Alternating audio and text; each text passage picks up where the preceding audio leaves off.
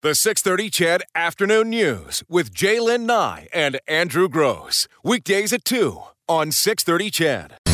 308 on the 6:30 CHED afternoon news. I just want to remind you as we get closer and closer to delivery day for 6:30 CHED Santa's Anonymous, um, things are tight at uh, Santa's warehouse. A little behind schedule this year, um, and if you're thinking about uh, dropping some toys off in one of those big bins or right here at the station at 5204 84th Street, uh, we're looking for toys uh, for children from zero to two, and then from nine to 12. 12. Oftentimes, I know it's easier to pick out, you know, toys for the, the kids in the in the middle age there, but 0 to 2, 9 to 12 is is the greatest need right now. You can find out more information at santasanonymous.ca, the Jerry Forbes Center, by the way, located at 121 2268th Street, and delivery day, December 15th this year. So time is ticking. It's just around the corner. And Andrew and I will be broadcasting live from there on Monday Monday. Looking forward to that. Always lots of fun. Okay, so Think about it, friends. How much time are your kids, maybe your grandkids, spending on their cell phones and iPads? And how do you think it's impacting them? Well, that's what a University of Alberta researcher in partnership with Harvard University and the Alberta Teachers Association is trying to figure out. It's the latest in an ongoing research project called Growing Up Digital, and Jason Daniels joins us now with the details. Thanks for joining us this afternoon. No problem. Happy to be here. Uh, Jason, let's start with this. So, was there something specific that triggered your interest in this research? Did you have a kid at home who wouldn't put down the phone? Because we have a couple of them. I, I do have. I do have three of my own, and it's been an ongoing battle for a number of years. So, I, yeah, I do, I do have a personal stake in this. All right. So, how far behind do you think we are when it comes to knowing what the impacts are, or even the long term consequences yeah. of too much uh, phone use?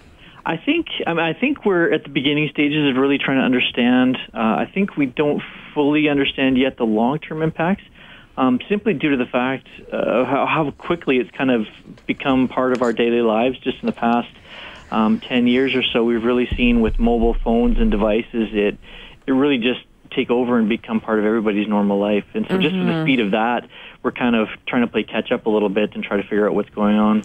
Now, I might be putting you on the spot here with mm-hmm. this one, Jason, but I'm curious to know what you think is too young for for using maybe uh, these gadgets. Yeah. I, I think. I mean, I think. I mean, the research shows us that under two, for sure, um, kids really can't learn from screens. So it's not necessarily that the screens are going to like wreck them, mm-hmm. um, but it's taken the place of other perhaps more important types of communication. So interaction between parents and kids, um, physical activity, and it's establishing some negative habits potentially at, at a very young age. So I would say definitely below two, uh, really think hard about it, um, and then between then and probably junior high. Um, in insofar as possible with a parent yeah. Um, and then when they get their devices, then really work with them and plan how they should use them. Yeah, well, and I think that's probably a, a big part of the problem right there is planning mm-hmm. how they should use them because yeah. sometimes I think um, that we, we do have a plan for how they should be using them when we think that we've implemented a plan, but on the other hand, we don't, and they're just yeah. using them whenever, wherever, and uh, as often as they'd like. Yeah and that's and that's part of the challenge, I think. And if we look at some of the, the data, like in grade four, I think roughly the, the most recent research I've found is about a quarter of grade four students, or 25% of grade four students, um, have their own devices. And so they're getting them at fairly young ages. Mm-hmm. And we also know with our, with the brain science that um, things like impulse control and, and being able to control their impulses, really those parts of the brain aren't fully developed in probably mid 20s. Um, so with these devices that are designed specifically to keep us going back again and again and again and again, it's especially hard for young kids to be able to control their use of it. So it's really easy for them to develop some of these challenging habits at a very young age, and then it gets hard to, to get rid of those later on. Well, Jason, yeah, I've, I've heard you talk, and I've seen in, in articles you talk about the temptation of mm. use, and, and I think for adults we, we have a challenge with temptation of use. Yeah. How how often? I mean, I'm getting a message now. Mm-hmm. I don't know the latest download or iOS update now gives me a weekly update of how much time I've spent on my phone in a week, yeah. and I think last week it was three and a half hours, and I thought to myself, what the hell am I doing with my time? It, um, and I'm I'm 45. Exactly, it can sneak up on you. We did a study last year where we asked parents and grandparents to tell us about their their use and what they think the impact is on their kids. And it kind of surprised us because 30% of our respondents, these are adults, these are parents and grandparents, 30% uh, told us that they felt addicted to their devices hmm. themselves um, which is pretty outstanding. That's that's like a third of all people that responded felt that they were lacking in or, or not able to control their use of their devices. And and if our kids learn by what they're seeing or yeah. what we're showing them as as role mm-hmm. models, mm-hmm. then that's not really a great role model when it comes to this, is it? It's not. It's not really. And we talk a lot about kids and technology, but really, this. I mean, if we're honest, it's it's a everybody Humans. in technology. Parents in technology and families in technology. Hmm. Um, the data that you've already collected, because mm. you're just kind of into this next stage, how long has this process been going on, first off? Uh, we've been working on this about two years now. We've done our first study we did, we looked at teachers uh, mm. in the classrooms because they're really on the front lines with this. Yeah. Um, and then our next stage, we looked at with we talked to parents and grandparents, and in this one, we're actually collecting data directly from uh, kids themselves. I want to go back to the teachers for a moment mm. before we get to the kids themselves. My hus- sure. my husband is a teacher, and he um, he I mean it's it's another challenge, obviously, in the mm. classroom. Mm. And every teacher mm. we're seeing is, I, I, think, tending to find their own way through it. Um, some have little pockets that you have to put it in yeah. uh, at the start of the class. I know uh, my husband says, okay, if you get through this, if we get through all of this and it's all good to go, the last five minutes or last four minutes, whatever it is, you can take it out and do whatever you have to do. I mean, he, has got to find a way. Y'all have to find a way to make it work. What were the teachers telling you when it came to the, the kids and the phones? Uh, I think, I mean, they, they definitely felt like, um, well, there's two sides. One, I think that they definitely recognize that there are some definite positive advantages to having technology um, information mm-hmm. that they can get, do research, stuff like that. But it definitely is, at least from what we heard, a distraction and can be a distraction, especially uh, with the, the kids uh, being able to sort of control their use, right? So if just left to their own devices, they, they default to using their phones, and it definitely gets in the way of learning. Yes. Okay. So now with um, with the kids themselves, um, what is the the data that you're looking at as far as have you kind of ballparked on how much time, like on average, they're on their phones? Can you do that yet? Uh, well, from this study, we haven't kind of got that yet, but okay. I know from other research. I mean, usually for for teenagers, it's somewhere in the range of like five to nine hours a day. Wow. It's kind of about about about how much time they're spending in front of screens and with their digital devices on a daily basis. So I'm, I'm guessing that we're probably in that same ballpark with this one.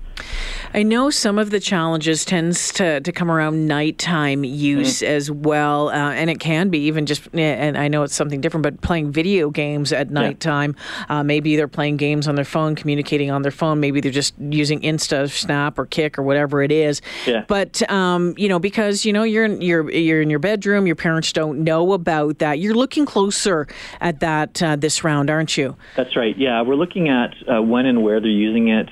Um, are they using it typically when they're alone? Are they with friends? Um, how are they feeling when they're using it? And we're trying to sort of correlate that with a whole range of health-related outcomes: physical health, um, social, kind of emotional types of health, and mental health, and trying to see.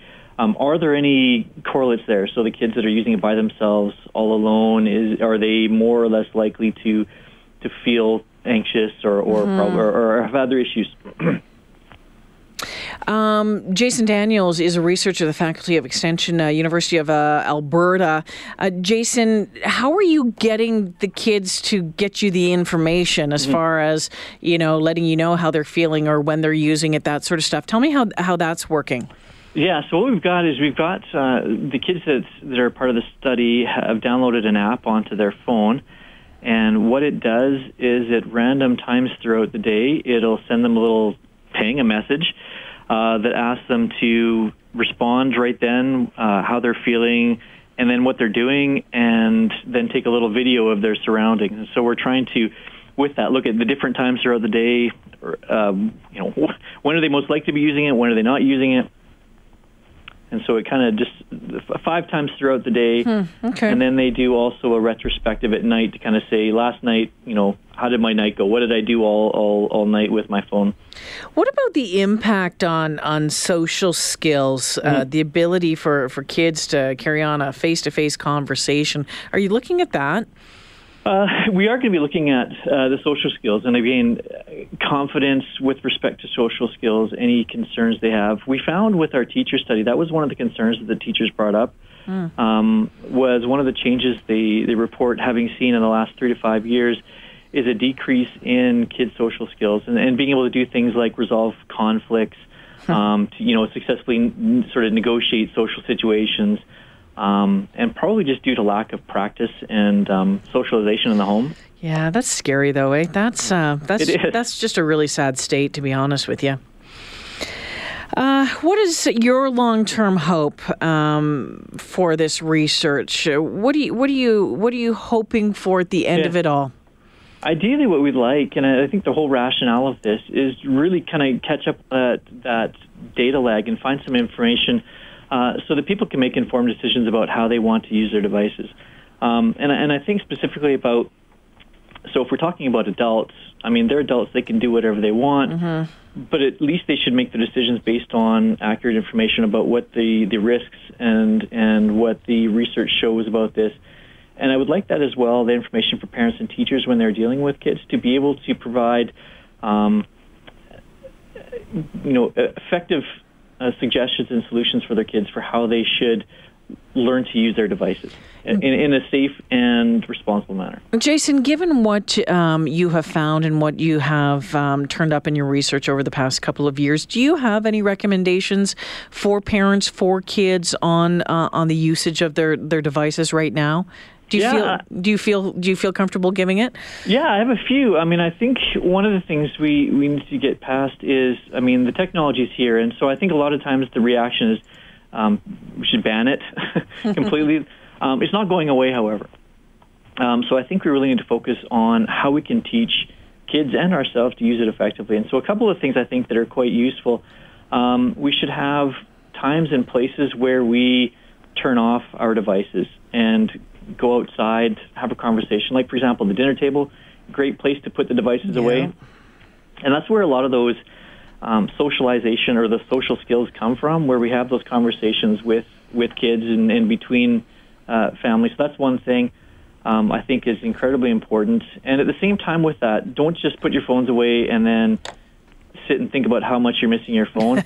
um, like get up and do do something different, do something. right? Like and sort of fill your time with something else. The other thing that I would say is if you're not ready to to do that, or even in conjunction with that, one of the things you can do is turn off the notifications. Yes. Um, on Huge. your phone, and that will just be a, a short-term help that will really start to break the connection between that sort of reflexive response to to check your phone and to go in there, and then um, for kids especially, keep it out of the bedrooms at night um, and, and help them have a good night's sleep. And sometimes they're not going to do it willingly on their own. So mm-hmm. sometimes we need to step in as a parent and and help them do that. Um, and I say that as a parent, knowing that it's not as easy as that, and yeah. I still struggle and fight with my kids every night trying to get the phones out of their room. Mm, Jason Daniels, thank you so much. I really look forward to uh, seeing uh, the results of this next stage of your research. Thanks for joining us this afternoon. No problem. Thanks for having me. All right. Take care now. That's Jason Daniels from the University of Alberta. He is a researcher with the Faculty of Extension who's who's doing this work along with Harvard University and the ATA, trying to figure out uh, how screen time is impacting children. And I'm curious to know with you, Chedville. Um, Jason talked about, um, you know, maybe some of the recommendations um, that he suggested. He's he's talking about turning off the notifications and and making sure that there are times and places when the phones aren't avail uh, that you know you shouldn't be using them. I know even in our house, and our kids are 24 and 28 years old. Even when they come over, uh, the phone is usually put down on the uh, on the dinner table beside them, and it's like no, it's got to go over there, and and it can be a real challenge. And and these are these are adults and we're trying to tell them to do this. The the the phones in the bedroom at night. I know that can be a tough one too because all of us, a lot of us, use it as our use it as our alarm clock. But what about the notifications? Have you turned the notifications off on your phone? I have. I don't get the notifications and and I love it. If I if I want to go in and see if someone has got trying to get a hold of me, I, I have to go in and do it. I honestly don't sit there and wonder about it. So I'm wondering how you're handling this in your home. Let me know at 630 630. Some of your texts coming in regarding our, our last conversation about cell phones and kids and the, the amount of time screen time sc- screen time that they're getting. Uh, this one, Elizabeth from Sherwood Park says, "You know what? I personally think that parents taking away phones doesn't help at all, or even teachers at school for that fact. If it becomes an issue, then 100% totally take it away.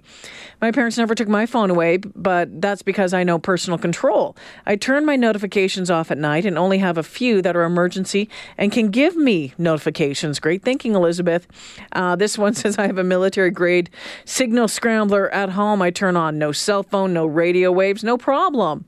Um, this one. I'm lucky my six year old has zero interest in electric devices. I only get text or phone notifications. Uh, hey, Jay, there is a screen time section on iPhones where parents can control all aspects of the phone.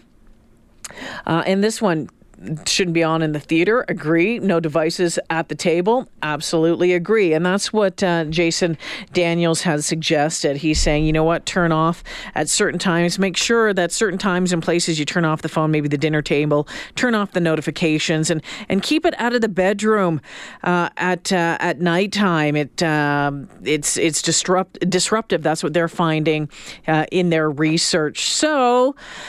I don't know, man. I'm glad I wasn't uh, 12 years old and had to deal with had to deal with that. I know my niece and nephew didn't get their phones until they were about I think it was 16, 15 and 13. 15 and 13, but uh, there was a lot of rules placed on that one and uh, so far so good. The 630 CHED Afternoon News with J'lyn Nye and Andrew Grose. Weekdays at 2 on 630 CHED.